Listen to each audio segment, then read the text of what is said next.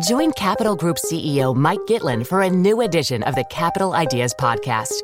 In unscripted conversations with investment professionals, you'll hear real stories about successes and lessons learned, informed by decades of investment experience. It's your look inside one of the world's largest asset managers. New episodes are available monthly. Subscribe wherever you get your podcasts. Invest 30 minutes in an episode today. Published by American Funds Distributors, Inc. This episode is brought to you by State Farm. If you're a small business owner, you know that it isn't just your business, it's your life. And whatever your business might be, you want someone who understands. That's why you might want to check out State Farm Small Business Insurance. Why? Because State Farm agents are small business owners too, living and working in your community. That means they know what it takes to help you personalize your policies for your small business needs. Like a good neighbor, State Farm is there. Talk to your local agent today. I don't know if there's ever been such a self centered kind of culture as emerged in the United States, for example, in the 20th century.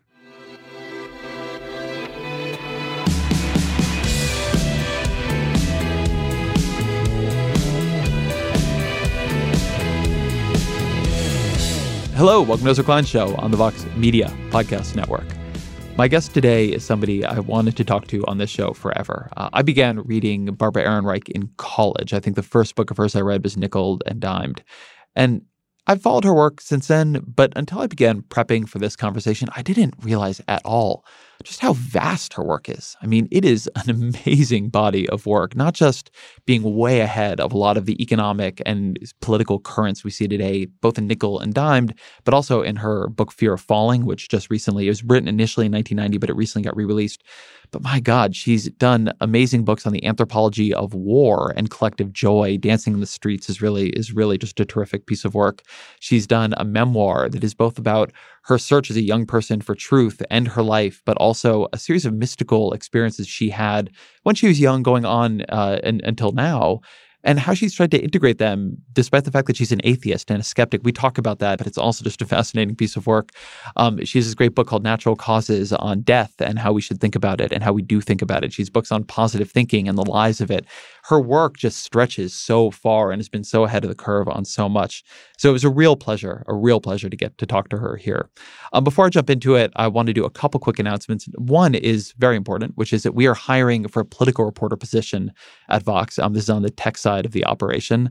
But if you're interested in it, and we are interested in people from non traditional backgrounds, so if you've been working, say, at a think tank or you're a political scientist or somebody who has a lot of experience covering, thinking about analyzing politics, but maybe your background is not directly journalistic, we are interested in you too. Go to voxmedia.com slash careers to find that job listing. Again, voxmedia.com slash careers. As always, my email is Ezra Klein at Vox.com, but here is Barbara Ehrenreich. Barbara Ehrenreich, welcome to the podcast. Well, thank you. Thank you for inviting me. I have to start with the absolute best Barbara Ehrenreich fact I learned while preparing for this, which is you could leg press 270 pounds? I could. I, have declined since uh, since then due to one injury or another. That is more than I've ever been able to leg press by a lot. Yeah, men used to gather around and watch me. that was fun. That's, a, that's an amazing achievement. Um, in, in, that book, that's from uh, Living Causes. In that book, one of the things you discuss is the efforts we go to to maintain an illusion that we've control over our own bodies. And as I've been reading your books, this idea of control comes up a lot. So I, I want to ask a question this way. How much control do you believe we have over our own lives? Not as much as we usually think we have. We live in a culture that says, you know, pretty much you can have what you want or do what you want just by willing it strongly enough. So there there's a misperception, I think, and that we we overestimate how much we as individuals selves uh, control what happens to ourselves. How much do you think the sense of individual illusion of control ladders up to the sense of societal illusion of control? Which is to say that there's this, I think, connection in your work between the ways we believe we can control, say, whether we'll ever die by going to the gym enough and taking the supplements and, you know, getting the, the, the treatments, all the way up to some of the stuff you talk about in books like Fear of Falling, which is the way we believe everybody's in full control of their economic life outcomes. And if you're not doing well, if you have a low wage job, if you don't have health insurance, well, that's really on you. How much do you think that that individual and social sense of control are, are connected phenomena? Very much so. We always hear that, you know, what whatever you want, you you can achieve if you concentrate on it hard enough. And that's sort of the fundamental rule of positive thinking, which I am not in favor of. There's nothing to stop us except our own failure to will what we want hard enough. You rarely hear somebody say they're not in favor of positive thinking. So tell me why you're not in favor of it. Well, I guess I encountered it a little late in my evolution as a human being. I was um, diagnosed with breast cancer in about 2000. And what struck me was the promise that you could get over it. You will you will be better. You will be cured if you have the right attitude. Not if you have the right chemotherapy chemicals or you know inherited genes and so on, but the right attitude. And I was I was appalled by this because as far as I could see from reading as much I could about the psychology of cancer and the likelihood of dying of breast cancer, there just was no strong evidence for this purported benefit of positive thinking. You're just as likely to die of the disease if you think positively than as if you uh, think negatively. In fact, I guess I'm, I'm kind of the living proof of that because I got through the whole breast cancer experience with gritted teeth and clenched fists most of the time. I did not have a positive attitude. I did not know why I, in particular, had this disease with no risk factors for it. And I, I, I was pissed off.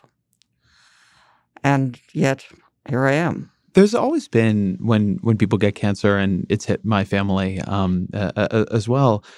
There's always been a, a discourse there that strikes me as somewhat cruel. This idea that people are fighting breast cancer. Um, when when people get sick, you'll see uh, people tweet or say in an email or something, "Oh, but you know, cancer's never met a fighter like so and so." I remember Barack Obama saying that about John McCain um, when his brain cancer was diagnosed.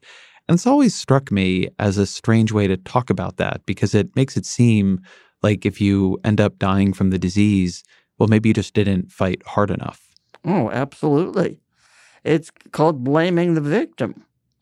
You know, if you're you're not getting better and you're repeating positive affirmations to yourself over and over during the day, well, obviously you're not doing it with enough enthusiasm or enough spirit you know, that is a very painful thing. And I, I remember corresponding with a woman in New Zealand who had been told that she had only months to live uh, with her breast cancer.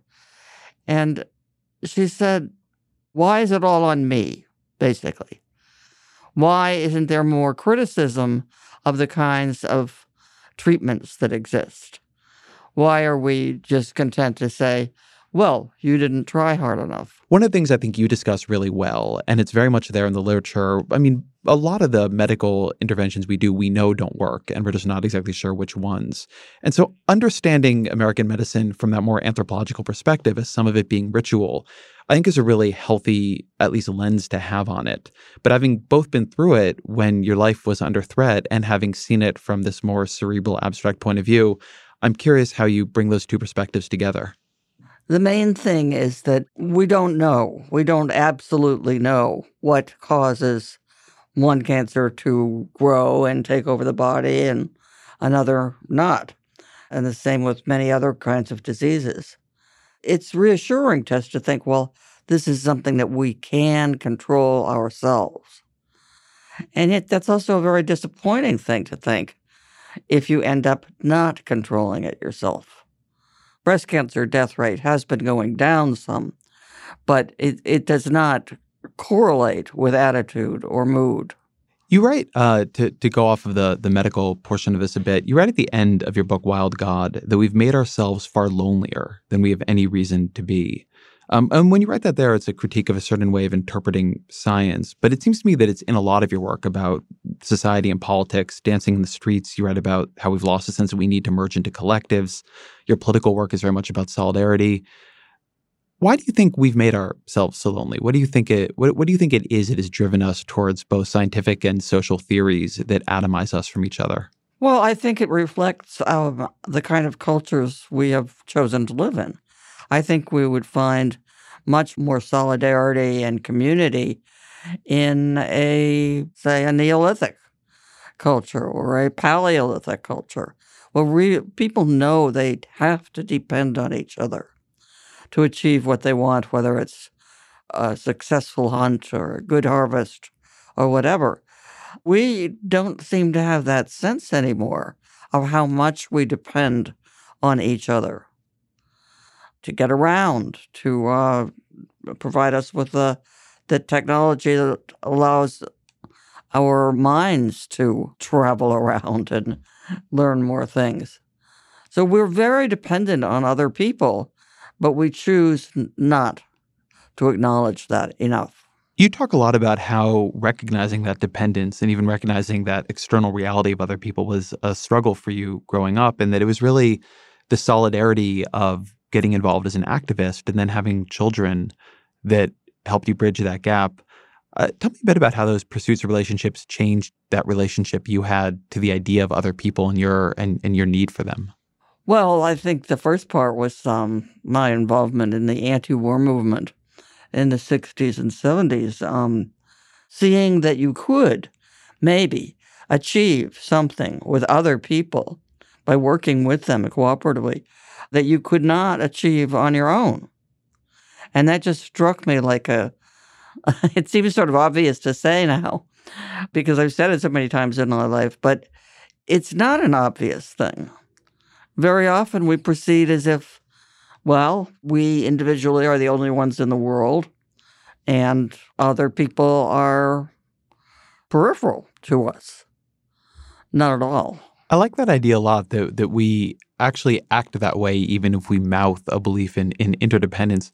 What is, what is the difference between somebody who acts as, of, as if other people are peripheral in the world versus somebody who actually acts as if they understand the reality that other people are central and very much as real as they are? How do you know the difference between somebody who says, well, of course, life is all about other people, versus somebody who feels that. Somebody who says well of course you need other people to to make the world better or to do anything versus somebody who feels that. I, I take your point that it sounds obvious to say but it's actually quite hard to live by. It's actually quite hard to live without that though too which is what we try to do in our highly technological societies is not to think about others but to concentrate on ourselves. I don't know if there's ever been such a self centered kind of culture as emerged in the United States, for example, in the 20th century, where you could find a church, more and more Christian churches became dedicated to getting you what you wanted and needed, not what other people may have wanted and needed, but just looking out for yourself. We are very unusual, I think, in this respect, compared to prehistoric societies for sure, and certain probably compared to ones that are even quite recent in the last few hundred years. I think when most people hear that story now, they think about social media and people looking at their phones, but you tell a lot of it in Fear of Falling, which came out originally in 1990, and you talked about that happening in the 20th century. So, what's your story for why we became uh, a uniquely self centered culture? Well, I don't think we started that way. And this comes from a little intellectual uh, excursion into the Paleolithic era, the old Stone Age, when, when there were modern humans, modern in the sense of not being Neanderthals or some other type of hominid that we're related to we do our best to uh, try to figure things out for ourselves, which is a good thing.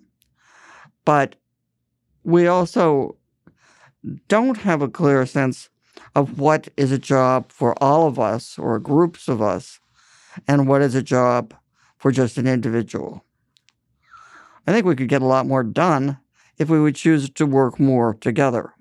In Fear Falling, you talk about what happened in the economy in that period to the professional managerial class or the professional middle class that created a sense that in order to keep what people had, they had to turn inwards. They had to become more individualistic. They had to lose that sense of potential solidarity. Can you talk a bit about that analysis? Because it's really striking to me how much it prefigures a lot of what is, say, happening in this presidential election or what's come in politics after it. The professional middle class only existed, began to exist as a class in like the late 19th century. And it's a class which defied the Marxist notion of there are just two main classes in society the bourgeoisie, the wealthy people who owned companies and banks and other enterprises, and the other class being the working class, the proletariat. And that was the way things were thought of until sometime in the early 20th century the professions as we know them took form. Things like the medical profession, the legal profession, they organized themselves into professional institutions. And very important to that was distinguishing themselves from workers, ordinary workers. You know, the professional middle class or managerial class had the ambition to want to rise higher in the class structure, even if it didn't mean becoming part of the bourgeoisie.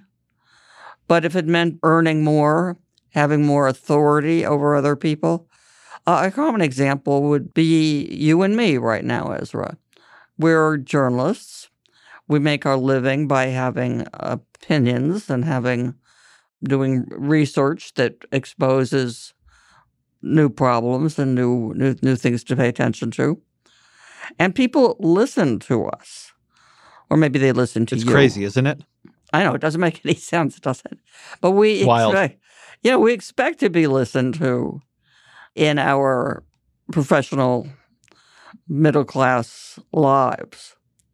Whereas if you are uh, the person who cleans the offices at night, you don't expect to have any effect on the um, people you're working for or the enterprise you're supposedly part of. So we have this idea built into us, into us as professional middle class people, that we are worth more, our views are worth more than those of other people, say, who drive trucks and change bedpans and, and do, do, do so many of the the necessary, obvious jobs in our society.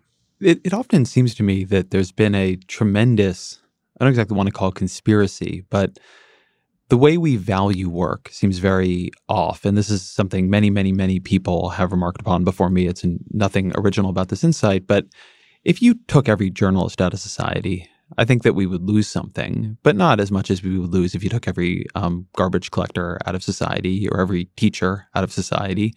And yet we have this capacity to attach both um, financial value, but also dignity and a kind of meaning to jobs that to anybody 100 years ago would look absurd, like management consultant or high frequency Wall Street trader. And on the one hand, I guess it's a, a remarkable example of human ingenuity that we've been capable of doing that. But on the other hand, it sometimes seems to me like the people with power in society are engaged in a very desperate effort to stave off the recognition of, on some level, their own uselessness. Well, you know, I, I agree with you. It's especially astonishing when you look at economic differences, you know, the differences in what people are paid for what they do. And ask yourself, is that really how we value this work?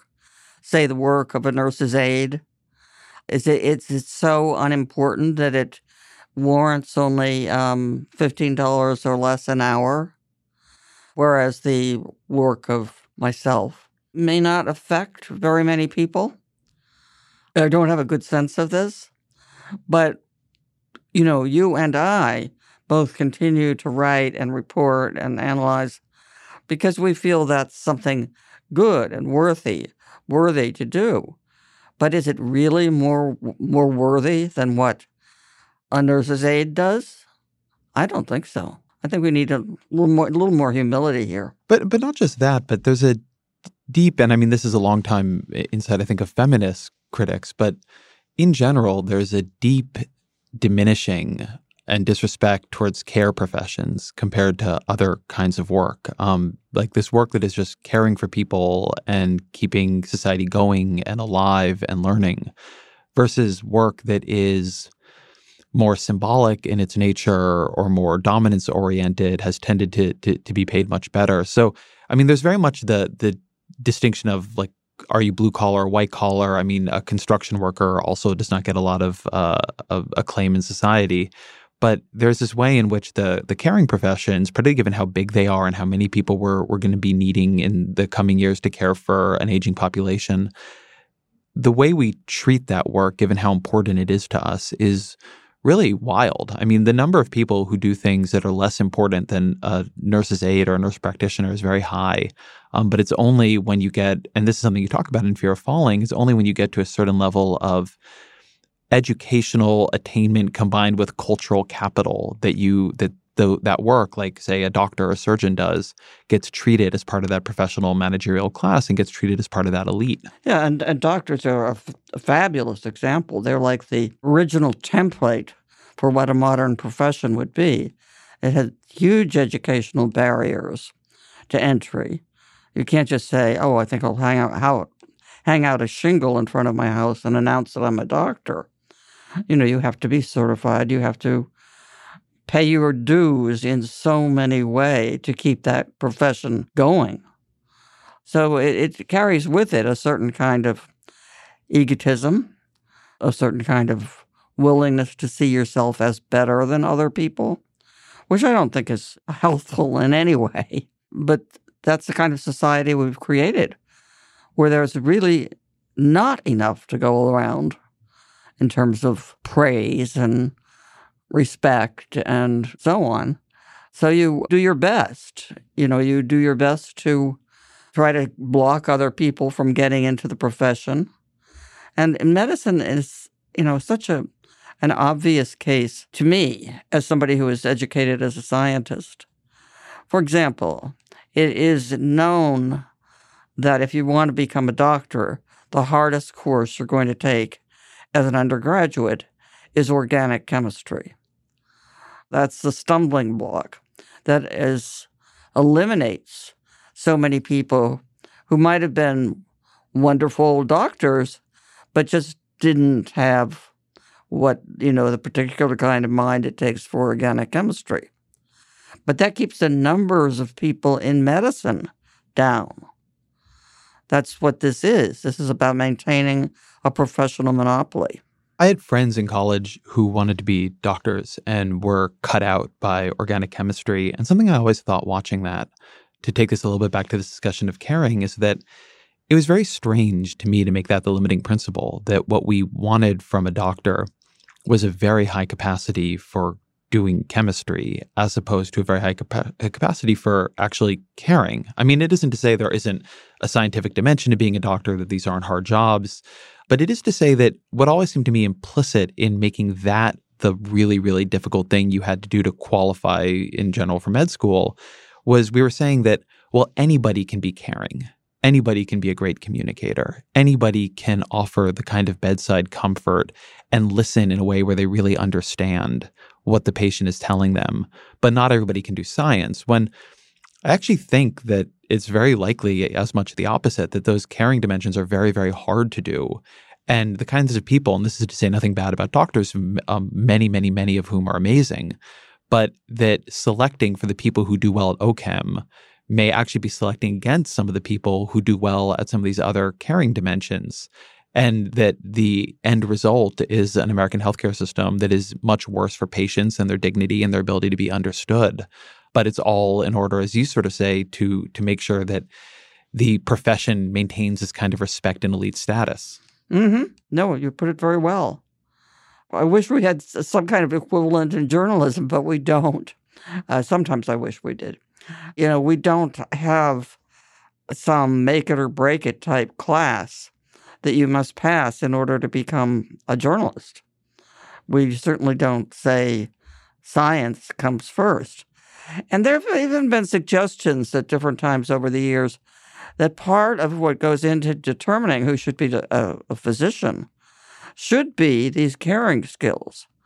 That what you really want to look for, for is not the person who um, understands sigma orbitals in the carbon atom or something, but somebody who can talk to a person about how they're feeling subjectively and gain information from that, which may very, very much affect the way the, per- the person is treated. You know, the first uh, exposure I had to your work was Nickel and Dimed in 1998. And that's a book very much about these professions that are not given a lot of respect in society and what it is like to do them, but also what is done unto the people in them. And something I was thinking about was that that book did come out in 98, which was this very good economy and the headline indicators are great and we were in the boom years. And that even in that moment, you had this huge uh, class in America who were treated terribly, who were on a minimum wage you couldn't live off of. And in some ways, there's something similar now. You hear the president talking about how great the economy is, it's the longest expansion we've ever had. And yet, so many people are struggling. And so I'm, I'm, I'm curious in your work on this, both then and, and now, and I know you support a lot of journalists who do this kind of reporting and, and have done much of it yourself uh, more recently too. How do you think about that disconnect between what it look what it looks like the economy is doing when we look at say the GDP numbers, and then how it sounds when you talk to the people who are making minimum wage working at a diner? Well, you have to acknowledge that there's something wrong with the ways we evaluate people's work and effort and what they deserve, and I put quote marks around deserve, uh, as a reward for doing that work. I think there's something very, very wrong when people who have fun jobs, such as I have, and I consider journalism to be a lot of fun and an adventure for me, who don't see any reason to do anything else. Don't do it for the money, particularly, but do it because it's so fascinating. They love doing it. It's harder to find delivery truck drivers who feel the same way about their work. And yet, I wonder how much that would change if we began to reward uh, delivery truck drivers or whoever with pay that is commensurate with the, the stress they experience, the kinds of decisions they have to make often very quickly, it doesn't work. It doesn't it doesn't fit. Did you know the Capital Ideas podcast now has a new monthly edition hosted by Capital Group CEO Mike Gitlin? Through the words and experiences of investment professionals, you'll discover who was their best mentor, what's a mistake they made that changed their approach and how do they find their next great idea? Subscribe wherever you get your podcasts. Published by American Funds Distributors, Inc.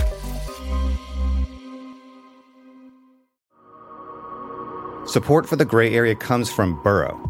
Getting the right furniture for your place can be really annoying.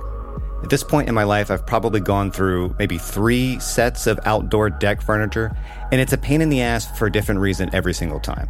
It doesn't look like it did in the pictures, the assembly isn't what they said it was, or it's just not as advertised for whatever reason. Thankfully, Burrow is the furniture company that wants to make it all a little easier.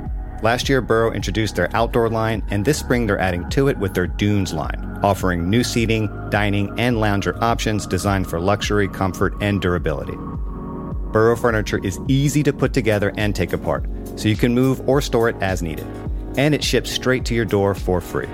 Gray Area listeners can get 15% off their first order at burrow.com slash vox. That's Burrow, B-U-R-R-O-W dot com slash vox for 15% off burrow.com slash vox. It feels to me right now that one of the splits in the left's vision of the future is do we want a future where what we are guaranteed is well paid work? And you can do that through jobs guarantees and the EITC and so on and so forth. Or do we want a future where we don't have to work and automation takes over a lot of it and you have something like a universal basic income and people can while away their days in, in, in, different ways. I'm curious where you come down on that that that that issue of should should work be central paid work central to the human experience or is this a phase in development that we should be trying to get out of as fast as possible? Hmm it may not be our choice because you know it be, it's very much the choice of employers now uh, to invest in say new kinds of robots that will take over human jobs or to do something different, to pay better or whatever. Most of us think of this as a, as a kind of decision that we could be party to, that we should have some participation in. Do we want another automobile factory in our state or in our county or not? And what, what are the pluses and minuses. Now, everything that we talk about now has to be tinged with fear because if we lose the jobs we have now and say, well, you can, that's all right, you don't have to do this, you can hang out at home and play video games and so on, nobody's going to pay us for food. No one's going to pay our rent. We have no fallback most of us, if things go wrong. We can't see the possibility of a life without jobs. It could be a life that had a, has a lot of work involved, but not jobs that are the same every day for every person. So I don't think we're being too imaginative about this. Do you think a universal basic income is a good idea? Yes. I think it's a good ex- idea, but I think it would take an enormous amount of redistribution of wealth, though.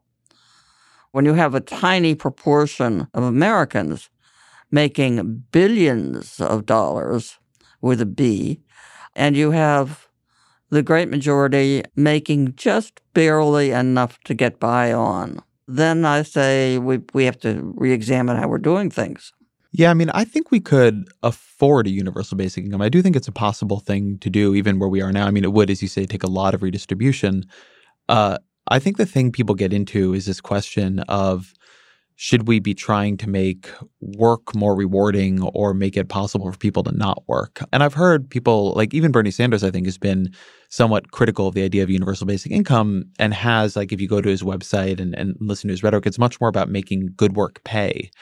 And so, yeah, this question of should we be trying to strive for a future where we imbue work, even um, what's now considered low wage work, with a lot more dignity and a lot more payment? I often think the problem of UBI is less about money than it is of culture. That it is easier for me to imagine how we would redistribute the money to fund a, a universal basic income than it is for me to imagine America changing its cultural attitude enough that it can respect the idea of people living off of a guaranteed grant for not doing work that the market is in some way demanding someone does. Yeah, I think we could change that though. I don't think that it's ordained that we are going to live according to what the market determines we shall do and how we will get by. We have to you know think what are our lives about? So many of us have jobs that, unlike my job and uh, or your job, and maybe maybe our jobs don't even count as jobs, that we would happily do, and we'd happily do without pay, because there's so much, there's so much satisfaction in them. But we are a long way from making that universal. And one thing, may, may I sort of slightly changing the subject, but you Please, yes. Did you did say you mentioned you read my book Dancing in the Streets, uh, mm-hmm. a history of collective joy, and that book takes on something that may sound kind of peripheral to you if you're an economic type of thinker, but that something is having a good time together.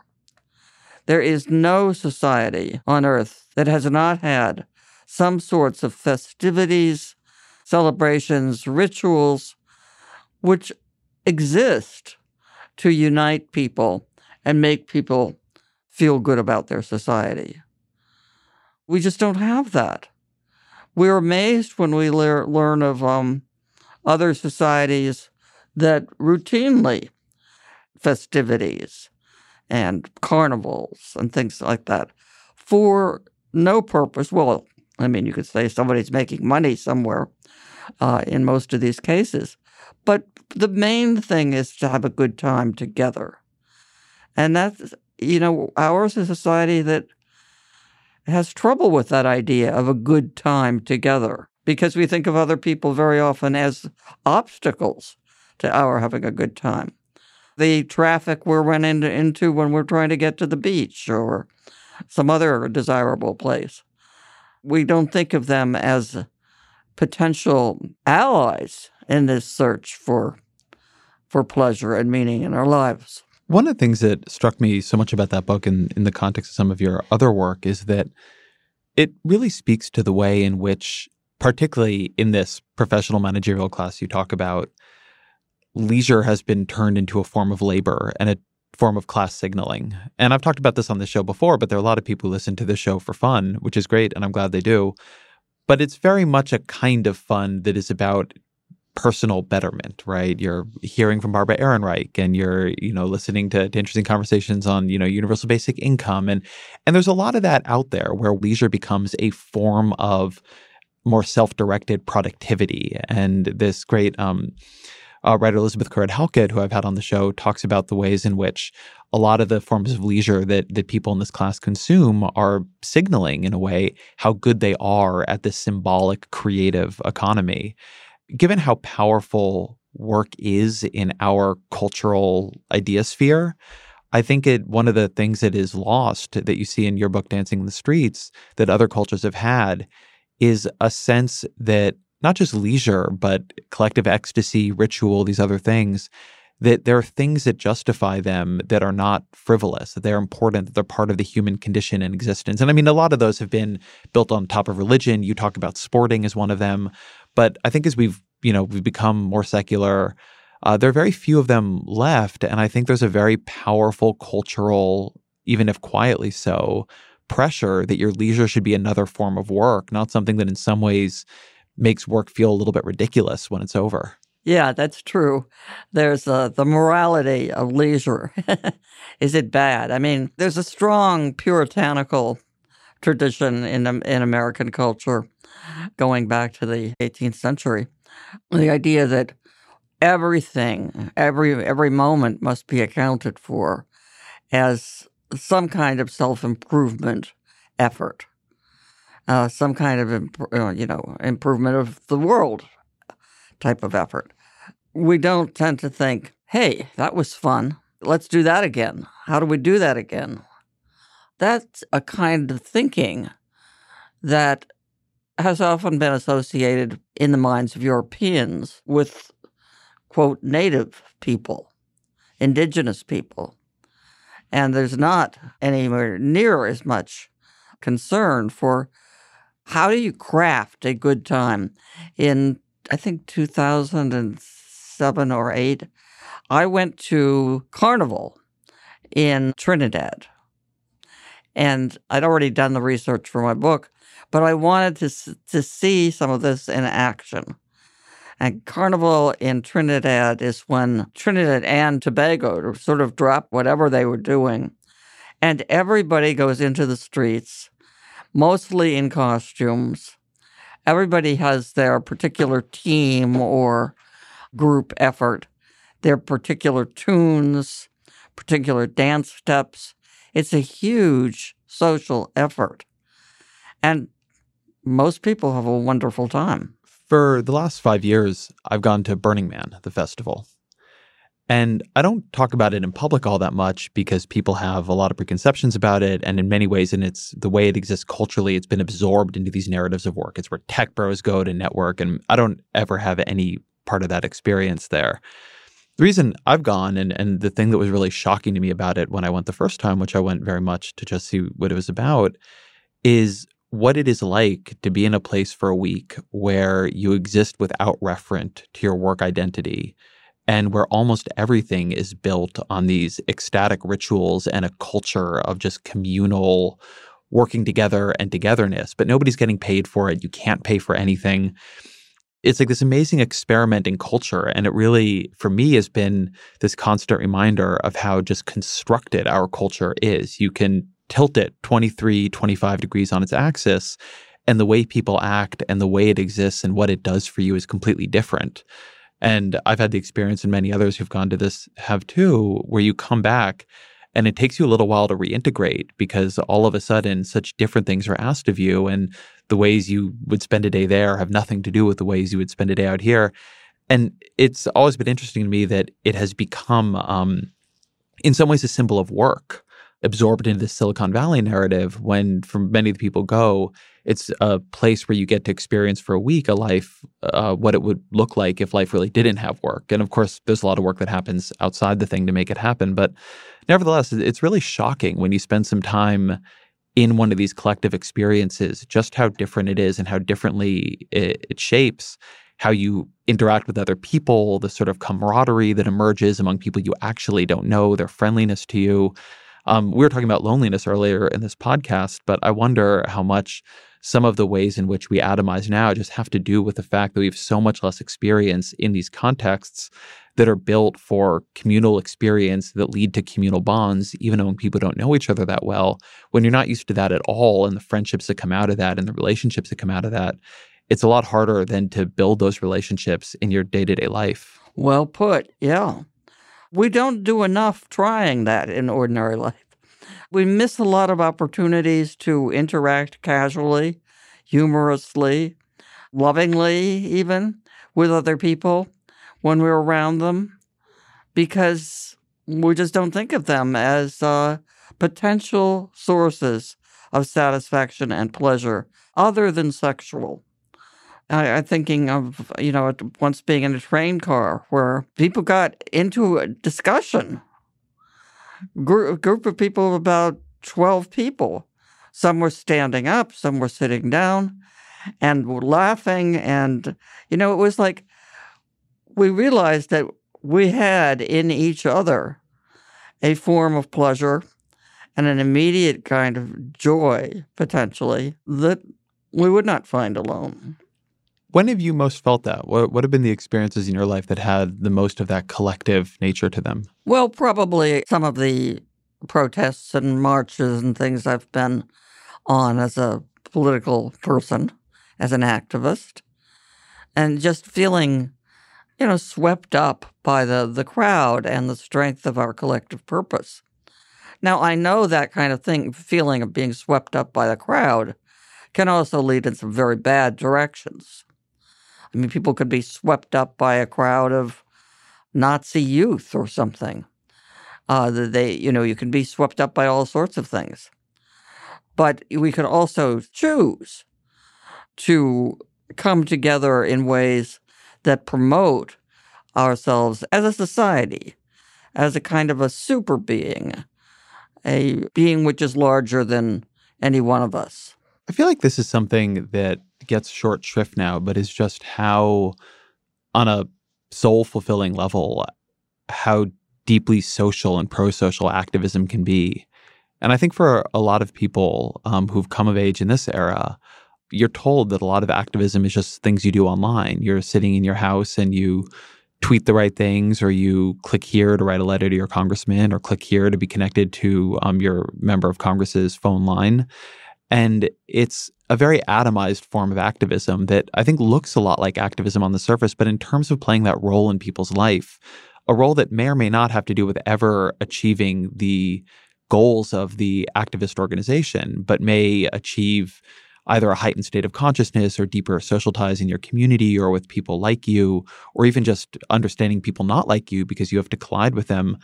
I think a lot more is lost when people move from offline to online activism than is recognized. And that's beyond just the question of how efficient the activism actually is. It's a good point. Yeah. I mean, because there are things you are not going to feel just from looking at a screen.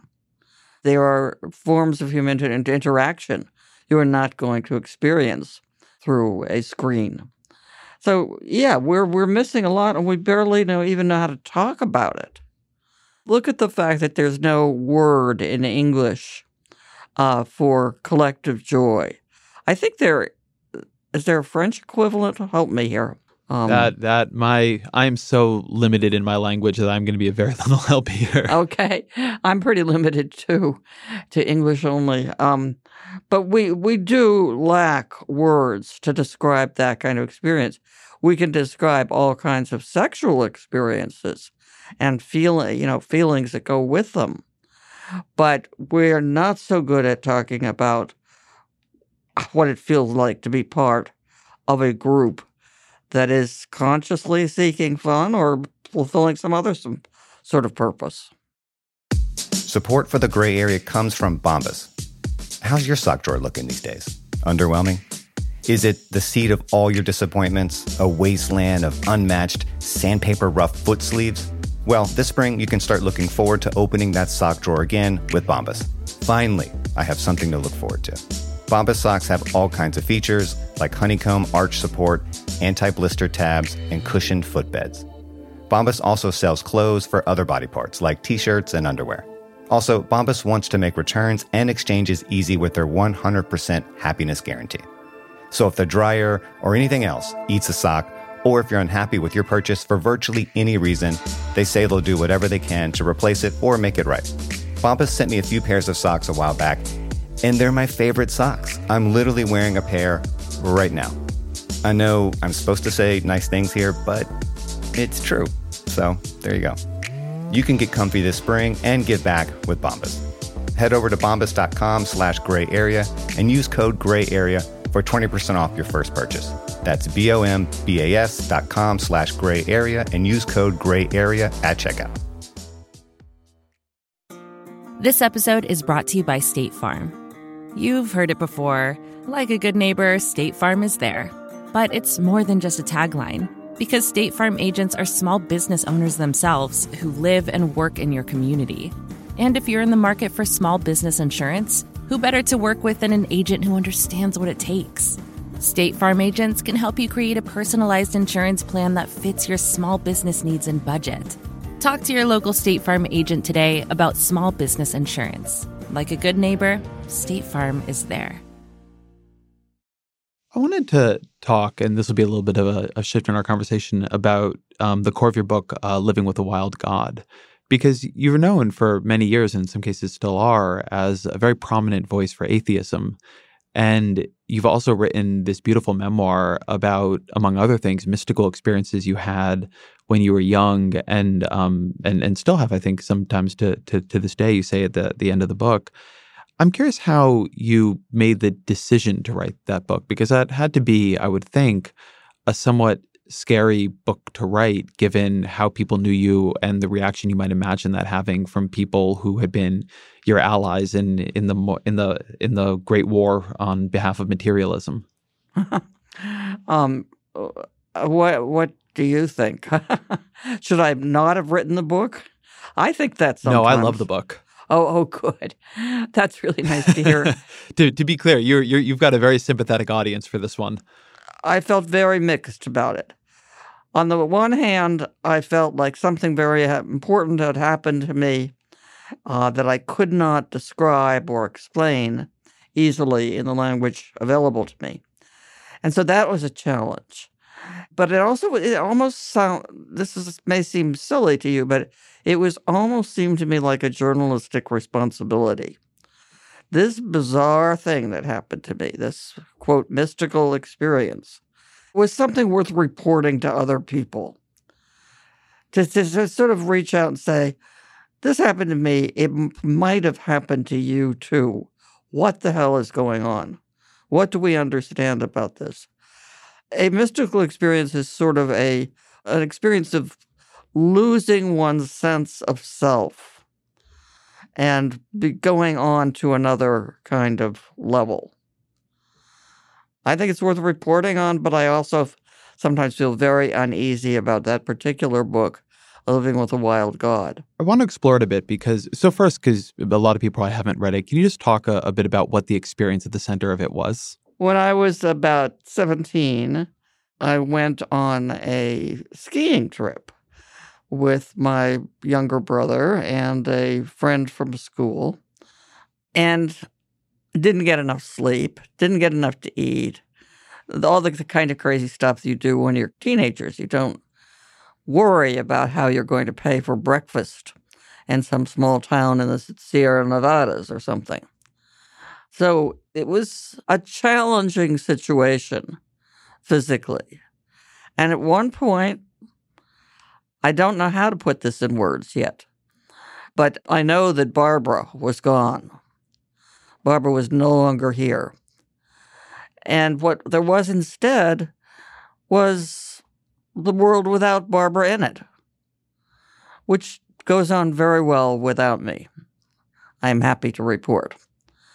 But I think we, we do need to have a, a way of talking about these things that are, quote, religious or, quote, mystical, and sharing it um, with each other and trying to understand what it means. And I say that as an, as an atheist. Yeah, one one thing I'll say I love about the book is that it's a skeptic's book trying to understand an experience that doesn't fit. And it's something as somebody who is pretty materialistic in my way of looking at the world and reasonably scientific in my way of looking at the world. At the same time, I think that you're not doing that work and that approach justice if you've created a world where what's a quite common experience human beings have, you just make it somewhat culturally unsavory to talk about them because they don't fit the models you already have. I, I just I have this very deep belief that the world is much weirder, stranger than whatever we think it is. And closing ourselves off to that is a is a mistake.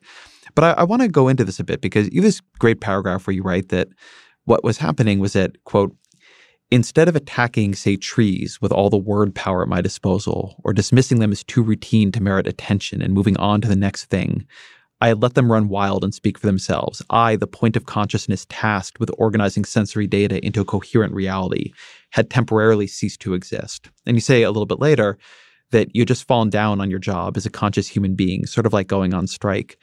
And as somebody reads a lot of Buddhist literature and, and other kinds, and just interested in what experience people are describing when they describe the experience of enlightenment or non dualistic awareness, that's very much what it sounds like. It sounds like a labor organizer describing that your consciousness was going on strike. Well, because, you know, every second that we are conscious and aware, we are putting a world together. It's not just that the world out there is stamping our brains with a particular pattern at a particular time. We are creating it. And that's work. I mean, I have to be able to look, I'm in a radio studio and see, I have to see these strange objects and understand that they're microphones, understand they have something to do with the transmission of sound and so on. That's all effort. And that depends on my past experiences and feedback I'm getting from other people too. One of the things that I find interesting about mystical experiences, and then, in a different way, which I, I know is not something you're writing about in that book, psychedelic experiences, is that on some level, these are very clearly perception as mediated through the brain. With psychedelics, you've added a chemical and you know you added that chemical and it lasted for a predictable amount of time. In mystical experiences, like even in the one you describe, there was hypoglycemia at work, there was exhaustion at work. And yet, when people have them, it feels to them like attaching to a deeper source of truth. You would expect that given how much they seem to be mediated by physical conditions or physical chemicals, that people dismiss them as simply an interesting, artificially constructed hallucination. And instead, they can go on to become very, very central to the way people understand the world and organize their own lives. As somebody who talks a lot in that book about how the brain perceives the world and thinks a lot about those questions given your scientific background, why do you think that that experience didn't just seem to you like a strange thing that happened to your brain one day, like a like a quick bout of almost mental illness, and as opposed to something that was revealing a truth that lied beyond your sensory perception. It was external to you as opposed to simply internal to you. Well, part of my re- response to that experience was to say, okay, this is all part of the material world, everything that happens to me, everything that I've experienced is part of the material world that I put together in my head all the time, every moment of my life. So partly that was my sense. To dismiss this. This was odd. Nobody talks about it though. Why should I? And I still have that feeling about that book sometimes that it aroused in some people a sense of why would you say this? Um, why why when I just shut up about it? And I have to say, I have wondered.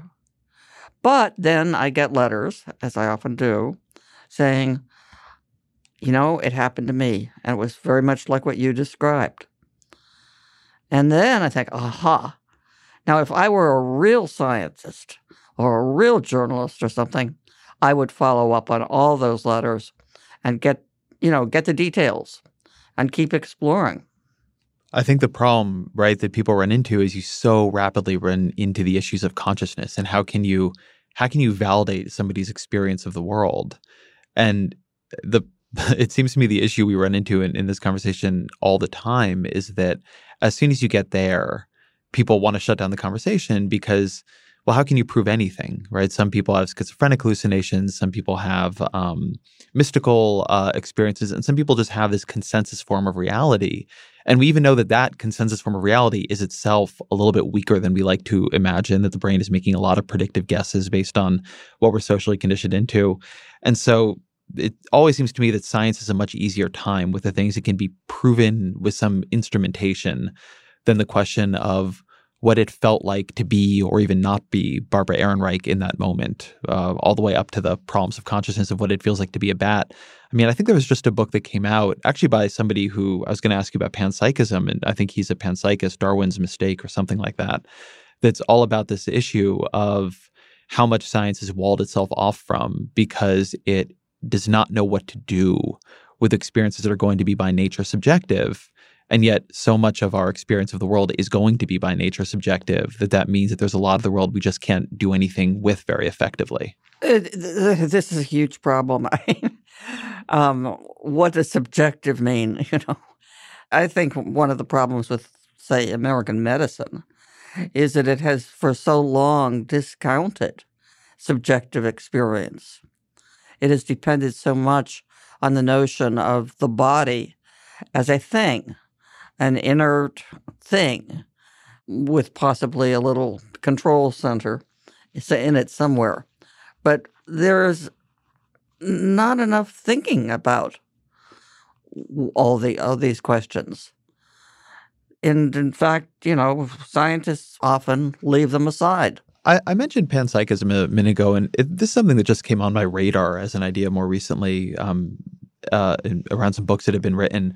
But it's this idea that consciousness pervades down into very small parts of life. Um, and you have a very interesting discussion here in Natural Causes, which now seems to me to connect the, to this book as well. This is something that, that you push, not that consciousness does, but that agency does. That we need to understand that our bodies have cells that have an agency that is not always working in our best interest, that even electrons seem to be doing something that we can't predict just through classical physics. And this idea that there's just more happening in the universe. There's more agency and I don't exactly want to call it decision making, but down to the down to the lowest levels, and and that the universe has much more life in it, uh, given how we think of life than we typically give it credit for.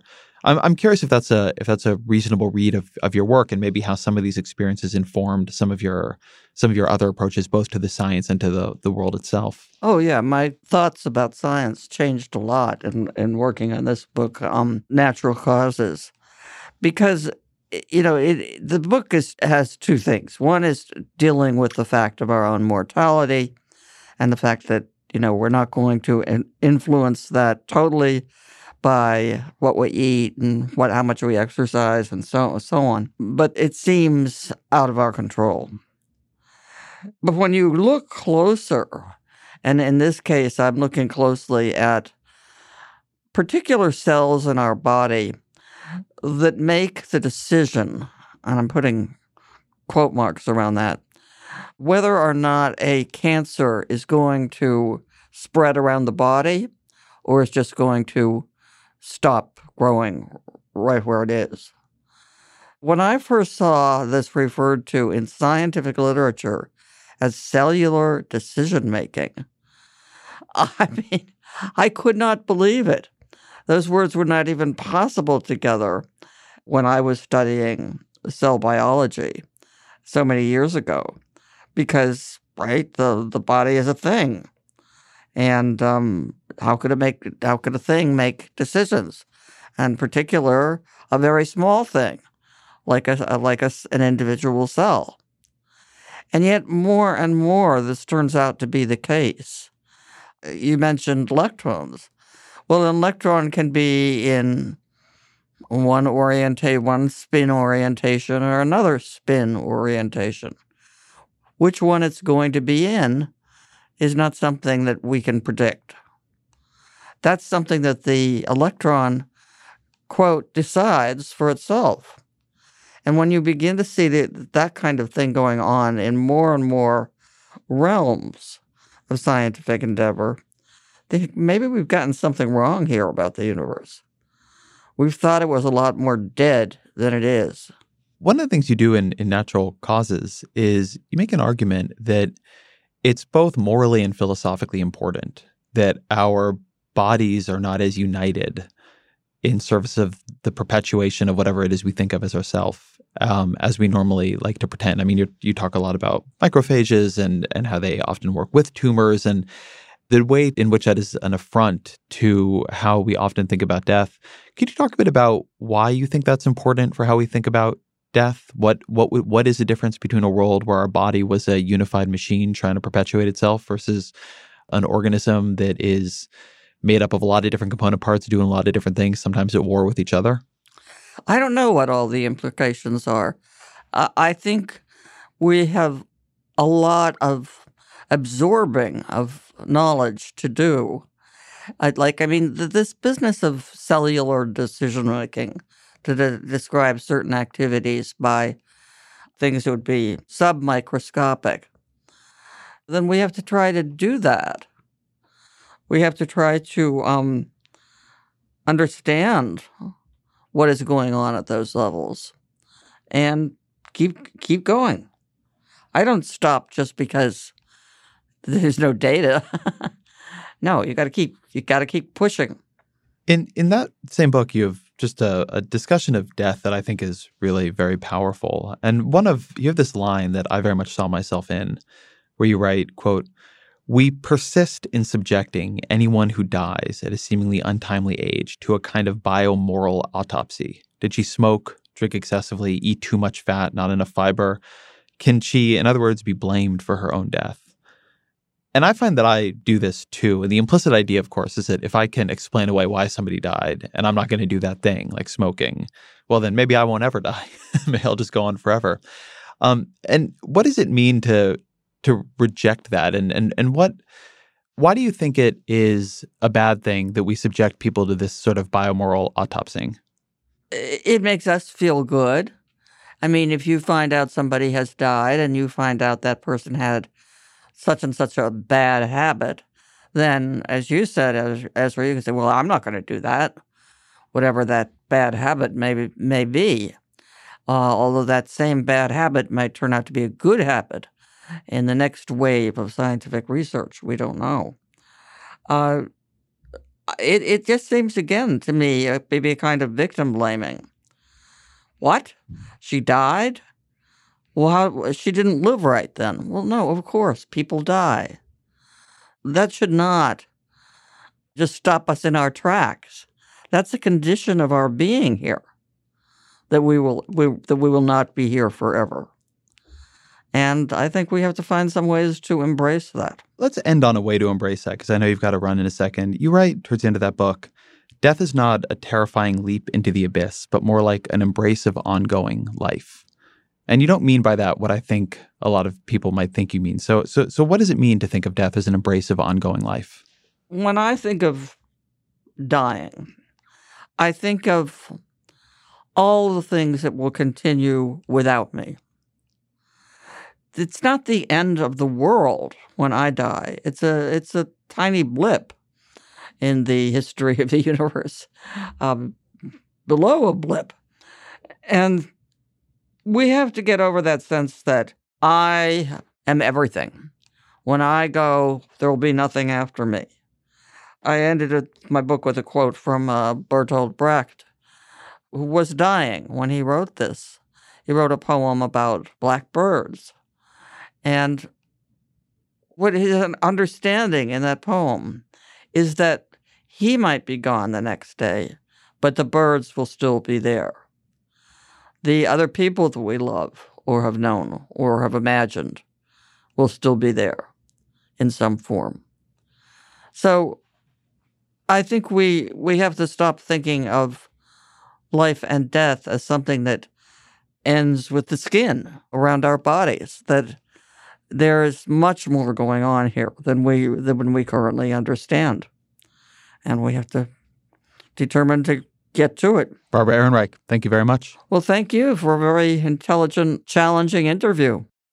Thank you to Barbara Ehrenreich for being here. You'll notice we did not get three book recommendations. There were uh, reasons for that, had to do with her schedule, but I'm going to offer three recommendations of her books because I've had such a great time reading to prepare for this. So, one is just Fear of Falling, which was released initially in 1990. They just brought out a new edition of it, but it is genuinely a prophetic book about not just the economy, but the politics of the American economy. It is one of the early books to talk about the professional managerial classes of thing. It really foretells a lot of the debates we're having in the Democratic primary right now. It also is just an amazing discussion of campus protesting and movements in the 60s that when you read that, it really makes you feel like nothing we are living through is in any way new. We are just going through the same debates again and again. But there's a lot in there. You should check that out. Um, I loved Living with a Wild God, her memoir, which we discuss a bit in this. I know if you hear that and you, you know, have built your self identity as skeptical and only what science can say, that you might be a little skeptical of that one. But it's actually a great book, and it is written by somebody who is a skeptic with a PhD in science, and it's a, it's in that tension that I think the book is really really valuable. And then Dancing in the Streets, her her history and exploration of the idea of collective joy is just something that will help you look at our culture and other cultures in a different way. And it is worth reading and thinking about uh, or listening to if you prefer it that way, uh, just to, to, just to get a bit of that perspective on our life. Uh, among other things, if you like the Johan Hari episode of this podcast about the ways in which depression and anxiety might also reflect the social ecosystems we've built for ourselves, I think Dancing in the Streets is going to be of particular interest for you. Um, as always, thank you to Cynthia Gill for engineering, to Jeffrey Geld for producing, to Roger Karma for researching. The Ezra Klein Show is a Vox Media podcast production.